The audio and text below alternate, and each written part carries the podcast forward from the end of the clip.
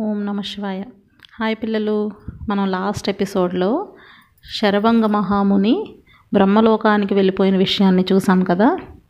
ఆయన దివంగతుడైపోయిన తర్వాత మునీశ్వరులందరూ అంటే మరి శరభంగ మహర్షి చుట్టూ చాలామంది ఉంటారు కదా వాళ్ళందరూ రాముని దగ్గరికి వచ్చారు. ఆ వచ్చిన వాళ్ళలో ఎంతమంది అంటే ఎన్ని రకాల సిస్టమ్స్ ఫాలో అయ్యే వాళ్ళు ఉన్నారో మనకు రామాయణంలో వాల్మీకి మహర్షి చెప్పారు. అందులో కొన్ని చెప్పుకుందాం. ఓకే? వైఖానసులు. వైఖానసులు అంటే బ్రహ్మ యొక్క నఖముల నుంచి పుట్టినవారు. ఓకే? అంటే గోళ్ళు నుంచి పుట్టిన వాళ్ళు వాలకిల్యులు అంటే బ్రహ్మదేవుడి యొక్క రోమాల నుంచి వచ్చిన వాళ్ళు అంటే హెయిర్ అనమాట రోమాల నుంచి వచ్చారు. అలాగా సంప్రక్షాలురు అంటే వాళ్ళు బ్రహ్మదేవుడు కాళ్ళు కడిగినప్పుడు వాటి నుంచి పుట్టిన వాళ్ళు అలాగా మరీచిపులు వాళ్ళు ఏంటంటే సూర్యచంద్రుల కిరణాలని ఆస్వాదిస్తూ ఉంటారనమాట నెక్స్ట్ అస్మకుట్టులు అని ఉన్నారు. వాళ్ళు ఏంటంటే ధాన్యాన్ని ఇలా రాళ్ళతో నలగొట్టి దాన్ని తింటారు వాళ్ళు. పత్రాహారులు పత్రం అంటే ఆకు కదా ఆకుని ఆహారంగా తీసుకునేవాళ్ళు. అంటే మనలాగా అన్ని రకాలు తినరు ఓన్లీ ఆకులను మాత్రమే తింటారు. ఓకే? అలాగే ఉన్మజ్జకులు అని ఉన్నారు. అంటే వాళ్ళేంటి? కంఠం వరకు నీళ్ళల్లోనే ఉండి తపస్సు చేస్తారనమాట గాత్రసయ్యులు అని ఉన్నారు. వాళ్ళు పడుకునేటప్పుడు చేతుల్ని తలగడగా చేసుకొని పడుకుంటారు. అంటే చక్కగా పరుపు గిరుపు మంచి ఎంజాయ్మెంట్ కాకుండా చేతుల మీదే అలా పడుకుంటారనమాట అలాగే సలిలాహారులు. అంటే సలీలం అంటే జలము అంటే వాటర్ సో వాటర్ని మాత్రం ఆహారంగా తీసుకునే వాళ్ళు కొంతమంది ఉన్నారు. అంటే తపస్సు చేయడంలో ఎంతగా శరీరాన్ని వాళ్ళు కష్టపెడుతున్నారో మనం చూస్తే దీన్ని బట్టి అర్థమవుతుందన్నమాట. మనలాగా ఏ రకమైన కంఫర్ట్స్ ఉండవు. ఎంత కష్టపడే వాళ్ళు ఉన్నారు. వాయుభక్షులు కొంతమంది ఉన్నారు. అంటే వాయువు అంటే ఏంటి? గాలి. గాలిని మాత్రమే ఆహారంగా స్వీకరిస్తారంటే బేసిక్గా ఏమీ తినరు అనమాట ఓకే ఇలా రకరకాల మంది వాళ్ళందరూ కూడా ఇంతమంది అడవులో తపస్సు చేసుకుంటున్నారు. ఇప్పుడు శరభంగ మహర్షి చనిపోయారు కనుక వీళ్ళందరూ కూడా రాముడిని దర్శించారు. ఓకే? వాళ్ళు ఇప్పుడు శ్రీరాముడితో అంటున్నారనమాట ఓ మహావీర శ్రీరామ నువ్వు చాలా గొప్పవాడివి. నీ ప్ర పరాక్రమం గురించి ఇవన్నీ మేము చాలా ఎక్కువగా విన్నాం ఇప్పటికీ. ఇప్పుడు ఎవరైనా ప్రజలు వాళ్ళు సంపాదించే దానిలో ఆరవ వంతు అంటే వన్ బై సిక్స్త్ పోర్షన్ని రాజుకి ఇస్తారు ఎందుకు ఇస్తారు అంటే ఆ రాజు వాళ్ళకి ఆపద వచ్చినప్పుడు వాళ్ళని ఆదుకుంటాడు. ఆపద వచ్చినప్పుడే కాదు రొటీన్లో ఎప్పుడు కూడా వాళ్ళని రక్షించేవాడు రాజే కనుక వాళ్ళు సంపాదించిన దానిలో ఆరవ వంతు రాజుకి ఇస్తారు ఇప్పుడు మనం ట్యాక్సెస్ కడుతున్నాం కదా ఇప్పుడు మనం గవర్నమెంట్ ఏ ఇయర్కి ఆ ఇయర్ ఏది డిసైడ్ అయితే అది మారితే దాన్ని బట్టి కడతాం. అలా అప్పటి కాలంలో వన్ బై సిక్స్త్ ఇవ్వాలనేది రూల్ అనమాట అలాగే ఇక్కడ అడవిలో ఉండి కందమూల ఫలాలను తింటూ ఇలా ముని ధర్మంలో ఉండేవాళ్ళు ఎన్నో ధర్మకార్యాలు చేస్తూ ఉంటారు కదా వాళ్ళు యజ్ఞాలు యాగాలు ఇలాంటివన్నీ. వాళ్ళకు వచ్చిన తపశ్శక్తి ఉంటుంది తపఫలం. అందులో నాలుగవ భాగాన్ని రాజుకిస్తారు. అంటే వాళ్ళు ఇప్పుడు వరకు ఎంత తపస్సు చేశారో అందులో వన్ ఫోర్త్ రాజుకి ఇచ్చేస్తారు ఓకే? ఎందుకు ఇస్తారు అడవిలో ఉన్నా కూడా అది కూడా వీళ్ళ రాజ్యం కిందకే వస్తుంది. ఏ రాజ్యం దగ్గరలో ఉన్న అడవి ఆ రాజు పరిపాలనలోకే వస్తుంది. కాబట్టి మేము కూడా మీ ప్రజలమే. మరి మా తపశ్శక్తిలో మేము వన్ ఫోర్త్ మీకు ఇచ్చేస్తున్నాం కాబట్టి మమ్మల్ని కాపాడాల్సిన రెస్పాన్సిబిలిటీ కూడా మీ మీదనే ఉంది. అయితే ఇక్కడ చాలామంది వానప్రస్తులు ఉన్నారు. ఇందాక నేను చెప్పాను కదా వైఖానసులు వాలకిల్యాదులు ఇలాంటి రకరకాల బ్రాహ్మణులు చాలామంది ఇక్కడ ఉన్నారు. నువ్వు ఈ ప్రదేశానికి రాజువి. అయినా కూడా ఇక్కడున్న వానప్రస్తులందరూ దిక్కులేని వాళ్ళలాగా క్రూరమైన రాక్షసులు ఇక్కడ ఉన్నారు వాళ్ళు పెట్టే బాధలకి చాలా బాధపడుతున్నారు తట్టుకోలేకపోతున్నారు. నువ్వు ఉండి కూడా మేము ఇలాంటివన్నీ సఫర్ అవ్వాల్సి వస్తుంది. ఇప్పటికే చాలామంది మునుల్ని ఆ రాక్షసులు రకరకాలుగా హింసించి వాళ్ళని చంపేశారు. ఇదిగో అక్కడ కనిపిస్తున్నాయి ఆ కళేబరాలు అంటే డెడ్ బాడీస్ ఆ కళేబరాలన్నీ వాళ్ళవే ఆ మునీశ్వర్లవి ఎక్కడికే పడున్నాయి అవి వచ్చి చూడు ఒకసారి. అని రాముడికి చూపించారు అవి. సో రామ ఇప్పుడు ఈ రాక్షసులు పెడుతున్న బాధల్ని మేము తట్టుకోలేకపోతున్నాం. కాబట్టి నువ్వే మమ్మల్ని కాపాడాలి అని చెప్పారు. చెప్పిన వెంటనే రాముడు వాళ్ళందరూ చెప్పింది విని మహాత్ములారా మీరు ఇలా నన్ను ప్రార్థించడం అసలు ఏమాత్రం కరెక్ట్ కాదు. నేను మీ ఆజ్ఞల్ని పాటి పాటించాల్సిన వాడిని నేను. మీరు కేవలం అసలు నేనేం చేయాలో మీరు చెప్పాలి అంతే ఓకేనా? మీరు ఆజ్ఞాపిస్తే you order and I will do అని వాళ్ళకి చెప్పాడు అనమాట నేను యాక్చువల్గా నా పర్సనల్ పని మీదే నేను ఈ అడవిలోకి వచ్చాను. వనవాసం మరి తన పర్సనలే కదా. నేను నా పని మీద నేను వచ్చాను. కానీ రాక్షసులు మీకు ఇన్ని రకాల అపకారాలు చేస్తున్నారని తెలిసాక అసలు మిమ్మల్ని నేను ఆ రాక్షసుల బారి నుంచి కాపాడడం కోసమే నేను ఇలా పితృవాక్య పరిపాలన పేరు మీద ఇక్కడికి రావడం అనేది జరిగిందేమో. దేవుడు అందుకే నన్ను ఇక్కడికి పంపించాడేమో నాకు తెలీదు. నేను తప్పకుండా మిమ్మల్ని కాపాడుతాను అని చెప్పాడు. అయితే ఇప్పుడు రాముడు వాళ్ళందరికి అభయం ఇచ్చిన తర్వాత వాళ్ళందరూ రాముడితో కలిసి సుతీక్ష్ణ మహర్షి దగ్గరికి బయలుదేరారంటే సీతారామ లక్ష్మణులే కాకుండా ఈ మునులందరూ కూడా బయలుదేరారు రాముడితో పాటుగా. అక్కడ మందాకిని నదిని దాటారు. తర్వాత అక్కడ ఒక పెద్ద పర్వతం కనిపించింది. అలాగే రకరకాల చెట్లు ఒక అరణ్యం అనమాట అది. ఆ అరణ్యంలోకి చాలా ఘోరమైన అరణ్యం. అందులో ప్రవేశించారు. అక్కడ ఒక ఏకాంత ప్రదేశంలో ఒక ఆశ్రమాన్ని చూశారు. అది మొత్తం పువ్వుల మొక్కలతోని చెట్లతోని చాలా బాగుందన్నమాట. అక్కడక్కడ ఈ ఆశ్రమ వాసులు వేసుకునే బట్టలు అవి వేలాడుతున్నాయి. ఆ మధ్యలో సుతీక్ష్ణ మహాముని అక్కడ కూర్చొని ధ్యానంలో ఉన్నారనమాట అసలు ఆయన జటాజూటం ఉంటుంది జుత్తు జడలు కట్టేసి ఉంటుంది అది పూర్తిగా మాసిపోయి ఉంది. అంటే ఆయన అస్సలు ఆయన ఒంటి గురించి ఆయన ఏం పట్టించుకోకుండా అలా ధ్యానంలో ఉన్నారు. అప్పుడు అక్కడికి వెళ్ళి ఎంతో వినయంతో రాముడు ఆయనకి నమస్కరించి ఓ పూజ్య మహర్షి నా పేరు శ్రీరాముడు మిమ్మల్ని దర్శించాలని ఇక్కడికి వచ్చాను. మీరెంతో ధర్మాత్ములు కాబట్టి మీరు నాతో కొంచెం మాట్లాడండి అని ఎంతో వినయంగా అడిగాడు. అప్పుడు ఆ ముని కళ్ళ కళ్ళు తెరిచాడు. తెరిచిన వెంటనే రాముని చూసి ఎంతో ఆనందంగా ఆయన్ని కౌగిలించుకొని చెప్పాడు వెల్కమ్ రామ అన్నట్టుగా చెప్పాడు అనమాట నువ్వు చాలా గొప్పవాడివి. నువ్వు ఇక్కడికి రావడం వల్ల అసలు మా ఆశ్రమం పవిత్రమైంది. అని చెప్పాడు. చెప్పి నేను నీ కోసం ఎప్పటి నుంచో ఇక్కడ వెయిట్ చేస్తున్నాను. అందుకే అసలు నేను ఈ దేహాన్ని త్యజించి భూలోకాన్ని భూలోకాన్ని విడిచిపెట్టి దేవలోకానికి వెళ్ళలేకపోయాను. ఇంతకుముందు మనం చూసాం కదా శరభంగ మహర్షి కూడా రాముడు ఎప్పుడు వస్తాడా అని ఎదురు చూస్తున్నాడు. అలాగే ఈయన కూడా. అంటే సాక్షాత్తు విష్ణుమూర్తి భూలోకంలో కదలాడితే ఆయన్ని దర్శించే అవకాశాన్ని ఎవరు వదులుకుంటారు? అందుకే మునులు వాళ్ళ దేహాన్ని ఎప్పుడు కావాలంటే అప్పుడు వాళ్ళు విడిచిపెట్టగలుగుతారు కదా. సో ఇప్పుడు ఈయన కూడా అదే చెప్తున్నాడు. నేను అందుకే ఈ దేహాన్ని విడిచిపెట్టకుండా నువ్వు వస్తావని ఇప్పటి వరకు వెయిట్ చేశాను. ఇంద్రుడు నా దగ్గరకు వచ్చి నా పుణ్యకర్మల వల్ల నేను అన్ని లోకాలని జయించానని చెప్పాడు. ఇంతకుముందు శరభంగ మహర్షికి కూడా ఇంద్రుడు అలాగే చెప్పాడు కదా. సో ఈయనకు కూడా అలాగే చెప్పారనమాట సో నా తపశ్శక్తి వల్ల ఆ లోకాలన్నీ కూడా నాకు ఇప్పుడు ఎలిజిబిలిటీ వచ్చింది వెళ్ళటానికి. నేను అవన్నీ మనస్ఫూర్తిగా నీకు సమర్పిస్తున్నాను. నువ్వు సీతాలక్ష్మణులు తీసుకొని అందులో విహరించు అని చెప్పాడు.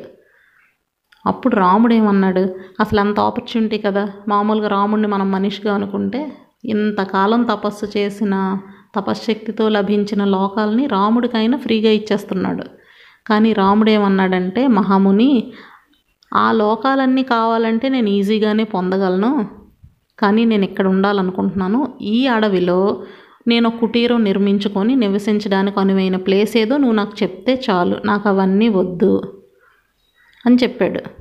అని చెప్పి నువ్వు అందరి మంచిని కోరుకునేవాడివి నీకు అన్ని విషయాలు బాగా తెలుసు కదా నాకు శరభంగ మహాముని నీ గురించి చెప్పారు. సో నువ్వు నాకు చెప్తే నువ్వు ఎక్కడ ఉండమంటే నేను అక్కడ ఉంటాను అని చెప్తే సుతీక్ష్ణ మహర్షి ఇంకా మహా సంతోషంతో పొంగిపోయాడు అనమాట రామచంద్ర ఈ ఆశ్రమం అన్ని సౌకర్యాలతో ఉంది ఇక్కడ. ఇక్కడ వాతావరణం కూడా ఎంతో ప్లెజెంట్గా ఉంటుంది. చాలామంది మహర్షులు వస్తుంటారు వెళ్తుంటారు. పైగా ఇక్కడ కందమూల ఫలాలు చాలా పుష్కలంగా లభిస్తాయి. కాబట్టి మీరు ఇక్కడే నివసించండి. అప్పుడప్పుడు లేళ్ళు కూడా గుంపులు గుంపులుగా వస్తుంటాయి చక్కగా ఇక్కడికి. ఫ్రీగా ఇక్కడ తిరుగుతూ ఉంటాయి. చూడడానికి చాలా అందంగా ఉంటుంది. ఎవరిని ఇబ్బంది పెట్టవు. ఇక్కడ ఆ మృగాలు ఇలా తిరగడం తప్పితే అంతకు మించి ఇక్కడ మీకు వచ్చే ఇబ్బంది అంటూ ఏమీ లేదు అని చెప్పాడు. అప్పుడు రాముడు అన్నాడు మహాపురుష ఇప్పుడు ఇక్కడికి వచ్చాయనుకో ఆ వచ్చే మృగాలు అంటే లేళ్ళు కాక ఇంకా మిగతా మృగాలు కూడా వస్తుంటాయి అన్నమాట. వాటి వల్ల మీకేమైనా ఇబ్బంది ఉందంటే చెప్పండి. నేను మీకు నేను వాటిని నా బాణాలతో వాటిని కొట్టి చంపేసి మీకు మీ బాధని తొలగిస్తాను. అలా కాకుండా వాటి వల్ల మీకే ఇబ్బంది లేకపోతే మాత్రం ఓకే అవి అలాగే ఫ్రీగా తిరగని. కానీ నేను ఇక్కడ ఉండను. ఎక్కువ కాలం నేను ఉండడానికి ఇష్టపడను. అని చెప్పాడు. సరే అది అయిపోయిన తర్వాత సంధ్యోపాసన చేశారు. అదంతా అయిపోయాక ఆ రాత్రిపూట అక్కడే ఉన్నారు సుతీష్ణుడు ఆశ్రమంలో ఆయన అక్కడే ఉండిపోమని చెప్పాడు కదా. వీళ్ళు మాత్రం అలా వద్దు మాకు వేరే ప్లేసే చూపించండి. ఇక్కడ కానీ మీకేమైనా ఇక్కడ ఈ మృగాల వల్ల ఇబ్బంది ఉంటే నేను వాటిని సంహరిస్తాను ఇది ఆయన చెప్పింది కదా. సో ఆ రాత్రి అతనిచ్చిన కందమూల ఫలాలు అవి తీసుకున్నారు అక్కడే నిద్రపోయారు. పొద్దున్న లేచి మళ్ళీ వాళ్ళ కార్యక్రమాలన్నీ పూర్తి చేసుకున్న తర్వాత మళ్ళీ మహర్షి దగ్గరికి వెళ్ళి మహర్షి మీ అతిథి సత్కారాల వల్ల మేము ఇక్కడ చాలా హ్యాపీగా ఉన్నాము. కాకపోతే మాతో ఈ మునులందరూ వచ్చారు కదా వాళ్ళందరూ చాలా తొందర పెడుతున్నారు మళ్ళీ మనం బయలుదేరాలని. కాబట్టి మా ప్రయాణానికి మీరు పర్మిషన్ ఇవ్వండి అని అడిగాడు. ఇక్కడ దండకారణ్యంలో రకరకాల మంది మునీశ్వరులు నివసిస్తున్నారు కదా ఆ వివిధ ఆశ్రమాలన్నీ దర్శించడానికి మేము చాలా ఇంట్రెస్టెడ్గా ఉన్నాము. కాబట్టి మేము నా వెనకున్న మునులు అందరం కూడా అవన్నీ చూద్దామని అనుకుంటున్నాం. సో మీరు పర్మిషన్ ఇస్తే మేము వెళ్తాము అని చెప్పాడు. అప్పుడు రాముడికి మునీశ్వరుడు చెప్పాడు అనమాట రామ చక్కగా ఈ ఏరియా చాలా బాగుంటుంది ప్లెజెంట్గా అన్నీ చూసి రండి రకరకాల కందమూల ఫలాలు కూడా ఈజీగా దొరుకుతాయి. మంచి మంచి పువ్వులు ఉన్న చెట్లు బోల్డ్ ఉంటాయి. చాలా బ్యూటిఫుల్గా ఉంటుంది. మధ్య మధ్యలో బోల్డ్ సరస్సులు వాటిలో మంచి వికసించిన పద్మాలు ఇవన్నీ కూడా మీరు చూడొచ్చు. ఒక్కొక్కటి నెమ్మదిగా చూడండి నెమ్మదిగా చూసుకుంటూ మొత్తం అన్ని ఆశ్రమాలని దర్శించండి. అయిపోయాక మళ్ళీ మా ఆశ్రమానికి మాత్రం మీరు తప్పకుండా మళ్ళీ రావాలి అని చెప్పాడు. చెప్పిన వెంటనే వాళ్ళు ఓకే అని చెప్పి ఆయనకి చక్కగా ప్రదక్షిణ చేసి నమస్కరించి అక్కడి నుంచి వాళ్ళ జర్నీని స్టార్ట్ చేశారనమాట మళ్ళీ. స్టార్ట్ చేస్తే ఇప్పుడు సీతాదేవి వాళ్ళిద్దరికీ వాళ్ళ చేతిలో ఆయుధాలు అవి ఉంటాయి కదా అవన్నీ తెచ్చి ఇచ్చిందనమాట బయలుదేరడానికి. అప్పుడు సీతాదేవి రాముడితో మాట్లాడుతుందన్నమాట. స్వామి ఇప్పుడు లోకంలో వ్యసనాలు మూడు రకాలు మెయిన్. అందులో మొదటిది అబద్ధం ఆడడం రెండోది పరస్త్రీ వ్యామోహం మూడవది తనకి ఎలాంటి ఎదుటి మనిషితో ఎలాంటి గొడవలు ఏమీ లేకపోయినా కూడా ప్రాణహింస చేయాలనుకోవడం. ఈ మూడు. ఏంటంటే చెప్పండి? ఒకటి అబద్ధం చెప్పడం. రెండవది పరస్త్రీ వ్యామోహం. వేరే అంటే నీ భార్య కాక వేరే భార్య వేరే వాళ్ళ పట్ల వేరే స్త్రీల పట్ల అట్రాక్ట్ అవ్వడం. మూడవది మనకి ఎవరితోని గొడవ లేకపోయినా ఆ మనిషిని మనం హింసించాలని చూడడం. ఈ మూడు పెద్ద వ్యసనాలు. మీకు అబద్ధం ఆడడం అనేది మీరు ఎప్పుడూ చేయరు. అసలు మీ తండ్రి గారే సత్యంలో నిలబడడం కోసం మీరు ఇంత కష్టపడి ఇక్కడికి వచ్చారు కాబట్టి మీరు ఎప్పుడూ అబద్ధం చెప్పరు.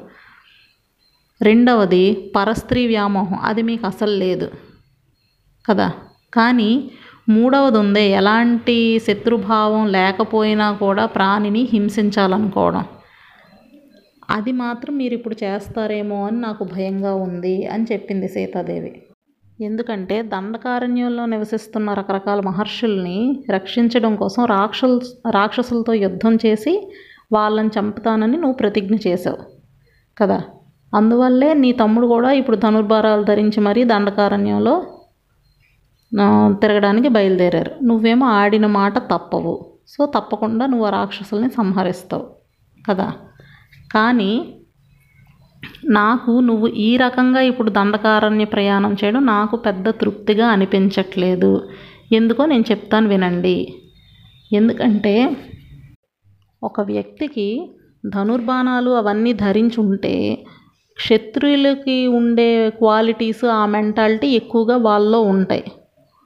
పూర్వం ఒక తపస్సు ఉండేవారు. ఒక అడవిలో చక్కగా మృగాలు పక్షులు అన్నిటి మధ్య హాయిగా ప్రశాంతంగా జీవించేవాడు. ఎప్పుడు నిజమే మాట్లాడతాడు నిర్మలమైన మనసు కలిగిన వాడు ఇలా ఉండేవాడు.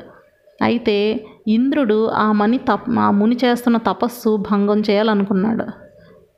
ఇంతకుముందు మనం అనుకున్నాం కదా ఎవరైనా తపస్సు చేస్తున్నప్పుడు వాళ్ళని టెస్ట్ చేయడం కోసం అన్నట్టుగా ఇంద్రుడు రకరకాల టెస్టులు పెడుతూ ఉంటాడు. అలాగా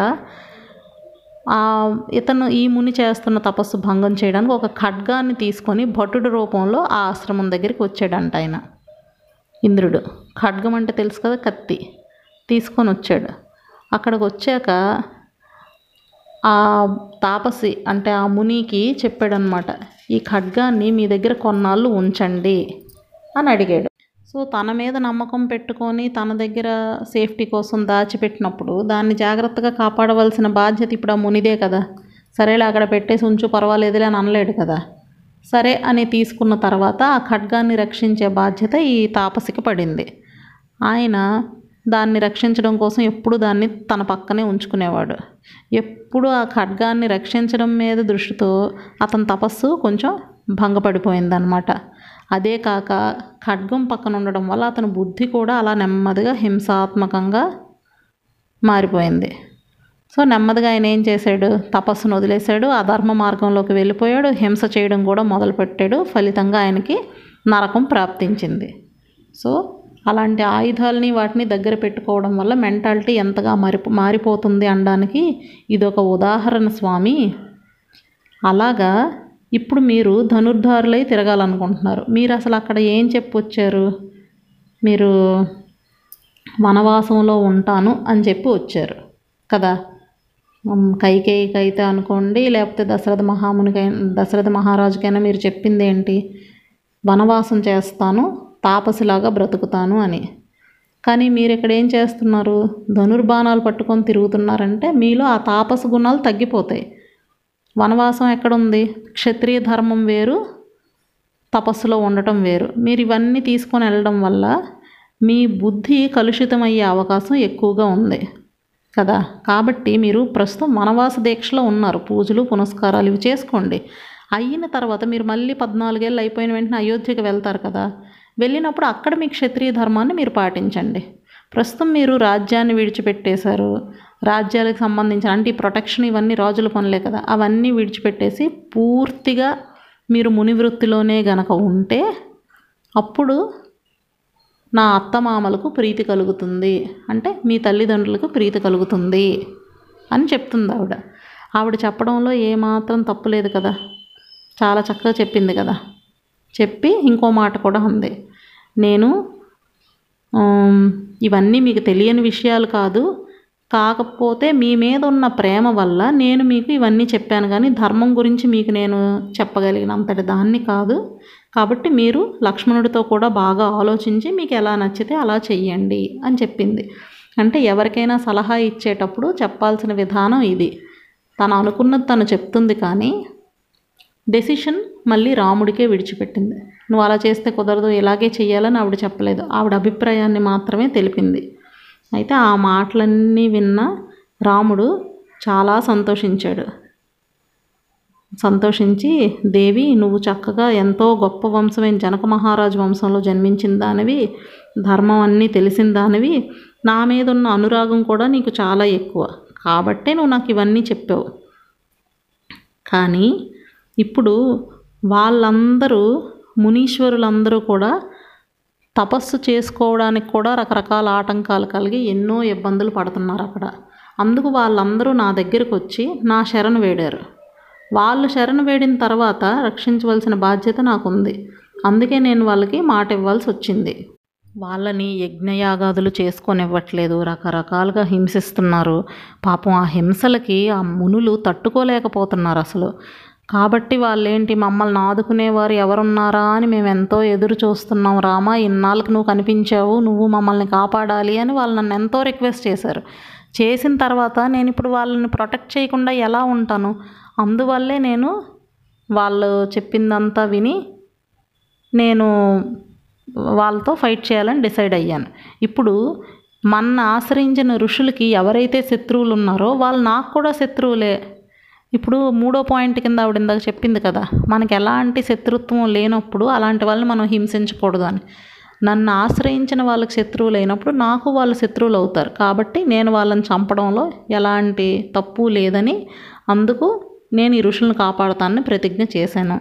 నా బొందిలో ప్రాణం ఉన్నంత వరకు నేను చేసిన ఈ ప్రతిజ్ఞను విడిచిపెట్టను. వాళ్ళకి ఇచ్చిన మాటను నేను నిలబెట్టుకుంటాను అని చెప్పాడు. చెప్తే సరే అని ఆవిడ కూడా ఓకే అంది. అక్కడి నుంచి వాళ్ళు సరే ఇంకా ఎవరు ఎ- ఎదురొస్తున్నారో వాళ్ళని చంపుకుంటూ వెళ్ళాలని డిసైడ్ అయ్యి యాక్చువల్ దండకారణ్యంలోకి అలాగే ఇంటీరియర్స్లోకి ఇంకా బయలుదేరారనమాట బయలుదేరితే ముందు రాముడు నడుస్తున్నాడు మధ్యలో సీత నడుస్తుంది ఇద్దరు వెనకాతల లక్ష్మణుడు నడుస్తున్నాడు. ఎప్పుడు కూడా మీరు చూస్తుంటే వీళ్ళు వెళ్తున్న వరుస కూడా చూడండి. అయితే లక్ష్మణుడు ముందు లేదా రాముడు ముందు ఎవరు వెళ్ళినా మధ్యలో మాత్రం సీతాదేవిని పెట్టి కాపాడుకుంటూ తీసుకెళ్తున్నారు. సీతని అంత బాగా వాళ్ళు చూసుకున్నారు. దారిలో వెళ్తూ ఉండగా అక్కడ రకరకాల పర్వతాలు మంచి మంచి వనాలు నదులు అన్నీ చూస్తున్నారు. నదీ తీరంలో చక్కగా ఇసుక తిన్నెల మీద నడుస్తుంటే అక్కడ మంచి మంచి పద్మాలు కలువలు ఇవన్నీ కనిపిస్తున్నాయి. చక్రవాకాలు కనిపిస్తున్నాయి. చక్రవాకం అనేది ఒక పక్షి అనమాట ఇవన్నీ చూస్తూ ఎంతో అందంగా ఉంటుంది కదా అడవి. ఎందుకు? హ్యూమన్స్ ఎవరు టచ్ చేయని ప్లేసెస్ ఎప్పుడు నేచర్ బాగుంటుంది కదా. మనం వెళ్ళి పాడు చేస్తాం కానీ నార్మల్గా నేచర్ అనేది చాలా బాగుంటుంది. ఇప్పుడు అడవుల్లో కాబట్టి పెద్దగా మనుషులు ఎవరు సంచరించరు కాబట్టి ఆ ప్లేసెస్ అన్నీ అంత అందంగా ఉన్నాయి. మధ్యలో వాళ్ళకి మంచి చుక్కల లేళ్ళు కనిపించాయి. అంటే లేడి మీద ఇలా చుక్కలు చుక్కలు ఉంటాయి కదా చాలా అందంగా ఉంటాయి చూడడానికి. మీరు ఎప్పుడైనా జూకి వెళ్ళినప్పుడు చూసారా? అలాగే మంచి పెద్ద పెద్ద అడవి దున్నలు ఇంకా పెద్ద పెద్ద ఏనుగులు ఇవన్నీ కూడా చూస్తున్నారు వాళ్ళు. ఈ మునులందరూ కూడా వీళ్ళతో పాటు వస్తున్నారు. అలా కొంత దూరం వెళ్ళిన తర్వాత సాయంత్రం అయింది. అప్పుడు ఒక పెద్ద తటాకాన్ని చూశారు. అందులో మంచి ఎర్ర తామరలు నల్ల కలువలు ఏనుగులు గుంపులు రాజహంసలు ఇలాంటి రకరకాలు ఉన్నాయి. పెద్ద సరోవరం అనమాట దాన్ని చూశారు. చూస్తే అందులోంచి ఆ సరస్సులోంచి వీణ వాయిస్తున్నట్టు వేణు ఊదుతున్నట్టు మృదంగం తాళం ఇలా సంగీత కచేరీలాగా మంచి మంచి పాటలు పాడుతున్నట్టు వినిపిస్తుంది. బయట ఎవరు కనిపించట్లేదు. కానీ చూస్తే ఆ సరస్సులోంచి వస్తున్నాయి అవన్నీ. వాళ్ళకి చాలా ఆశ్చర్యంగా అనిపించింది. అనిపించి వాళ్ళిద్దరూ రామలక్ష్మణులు ఇద్దరు కూడా ఎంతో కుతూహలంతో అక్కడ ధర్మభృతుడు అని ఒక మహర్షి ఉన్నాడు వీళ్ళ వెనక వచ్చిన మహర్షుల్లో. ఆయన్ని ప్రశ్నించారు మహర్షి ఏంటి ఇంత ఇంత అద్భుతమైన సంగీతం ఎంత బాగుంది? అసలు అది వింటుంటేనే మాకు చాలా ఎగ్జైటింగ్గా అనిపిస్తుంది. కానీ ఒక్క మనిషి కనిపించట్లేదు ఇక్కడ. ఏంటిది? దీని గురించి మాకు కొంచెం డీటెయిల్స్ చెప్పరా? ఒకవేళ అది సీక్రెట్ కాకపోతే చెప్పండి. కొన్ని కొన్నిసార్లు అది సీక్రెట్ అయితే వీళ్ళు అడగకూడదు కదా. అందుకని ముందుకే ముందే చెప్పారు. అది ఏమైనా సీక్రెట్ కాకపోతే మాత్రం మాకు చెప్పరా అని. సో ఆయన ఇప్పుడు మరి ఎపిసోడ్ అయిపోయింది కదా రేపటి ఎపిసోడ్లో చెప్తాను అని ధర్మభృతుడు చెప్పాడు. సో నెక్స్ట్ ఎపిసోడ్లో తెలుసుకుందాం. బాయ్ పిల్లలు.